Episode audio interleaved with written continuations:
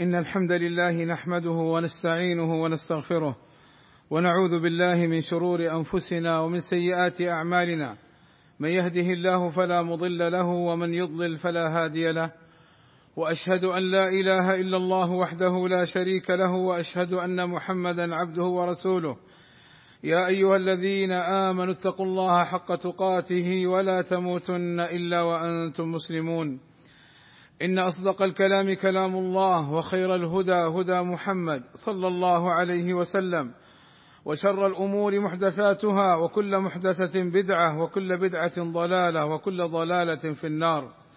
أما بعد فاستعمال السواك سنة مشروعة وقد جاءت الأحاديث النبوية مؤكدة لاستعماله حتى قال صلى الله عليه وسلم أمرت بالسواك حتى خشيت أن يكتب علي أي يجب علي. وقال صلى الله عليه وسلم لقد أكثرت عليكم في السواك والسواك من سنن المرسلين. قال صلى الله عليه وسلم أربع من سنن المرسلين الختان والتعطر والسواك والنكاح. وعده صلى الله عليه وسلم من خصال الفطرة فذكر السواك من خصال الفطرة ومن فوائد السواك ما أخبرنا به صلى الله عليه وسلم. أن السواك مطهرة للفم مرضاة للرب. فالسواك من أفضل الوسائل التي تنظف الفم وتحافظ على سلامة الأسنان. ومن منافع السواك أنه يطيب الفم ويشد اللثة ويقطع البلغم ويجلو البصر ويذهب بالحفر ويصح المعدة ويصفي الصوت ويعين على هضم الطعام ويسهل مجاري الكلام وينشط للقراءة والذكر والصلاة. ويطرد النوم ويرضي الرب ويعجب الملائكة ويكثر الحسنات. ويسن السواك في جميع الأوقات حتى للصائم في جميع اليوم على الصحيح. ويتأكد السواك في أوقات مخصوصة. فمن ذلك عند الوضوء لقوله صلى الله عليه وسلم لولا أن أشق على أمتي لأمرتهم بالسواك عند كل وضوء. فدل الحديث على تأكيد استحباب السواك عند الوضوء. ويتأكد السواك عند الصلاة فرضا كانت أو نفلا لقوله صلى الله عليه وسلم لولا أن أشق على أمتي لأمرتهم بالسواك عند كل صلاة. والله أسأل لي ولكم التوفيق والسداد وأن يغفر لنا الذنوب والآثام إنه سميع مجيب الدعاء. الحمد لله رب العالمين والصلاة والسلام على المبعوث رحمة للعالمين وعلى آله وصحبه أجمعين عباد الله. يسن السواك عند دخول البيت. فقد سئلت عائشة رضي الله عنها وأرضاها بأي شيء كان يبدأ رسول الله صلى الله عليه وسلم إذا دخل بيته. فقالت رضي الله عنها بالسواك. ويتأكد السواك عند الانتباه من نوم ليل أو نهار لأنه صلى الله عليه وسلم كان إذا قام من الليل يشوص فاه بالسواك.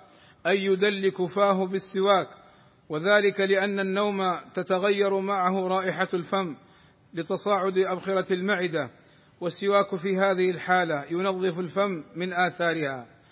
وقالت عائشة رضي الله عنها كان النبي صلى الله عليه وسلم لا يرقد من ليل ولا نهار فيستيقظ إلا يتسوك قبل أن يتوضأ. وكان صلى الله عليه وسلم لا يتعار من الليل أي لا يتقلب من الليل إلا اجرى السواك على فيه أي فمه. وكان صلى الله عليه وسلم لا ينام إلا والسواك عند رأسه فإذا استيقظ بدأ بالسواك. ويتأكد السواك عند قراءة القرآن لتنظيف الفم وتطييبه لتلاوة كلام الله عز وجل. قال صلى الله عليه وسلم طيبوا أفواهكم بالسواك. فإنها طرق القرآن ويسن السواك يوم الجمعة. قال صلى الله عليه وسلم إن هذا يوم جعله الله عيدا للمسلمين. فمن جاء إلى الجمعة فليغتسل وإن كان طيب فليمس منه. وعليكم بالسواك. عباد الله إن الله وملائكته يصلون على النبي. يا أيها الذين آمنوا صلوا عليه وسلموا تسليما. فاللهم صل على محمد وأزواجه وذريته كما صليت على آل إبراهيم وبارك على محمد وأزواجه وذريته كما باركت على آل إبراهيم إنك حميد مجيد. وارض اللهم عن الخلفاء الراشدين أبي بكر وعمر وعثمان وعلي وعن جميع أصحاب النبي صلى الله عليه وسلم والتابعين لهم بإحسان وعنا معهم بمنك وكرمك. اللهم آتنا في الدنيا حسنة وفي الآخرة حسنة وقنا عذاب النار. اللهم فرج همومنا واكشف كروبنا ويسر أمورنا. اللهم اغفر للمسلمين والمسلمات والمؤمنين والمؤمنات الأحياء منهم والأموات. اللهم وفق ولي أمرنا الملك سلمان بن عبد العزيز وولي عهده الأمير محمد بن سلمان لما تحبه وترضاه. وأصلح بهما البلاد والعباد واحفظهما من كل سوء. اللهم أيدهما بتأييدك ووفقهما بتوفيقك. وأعز بهما الإسلام والمسلمين. وصلى الله وسلم على نبينا محمد وعلى آله وصحبه أجمعين والحمد لله رب العالمين.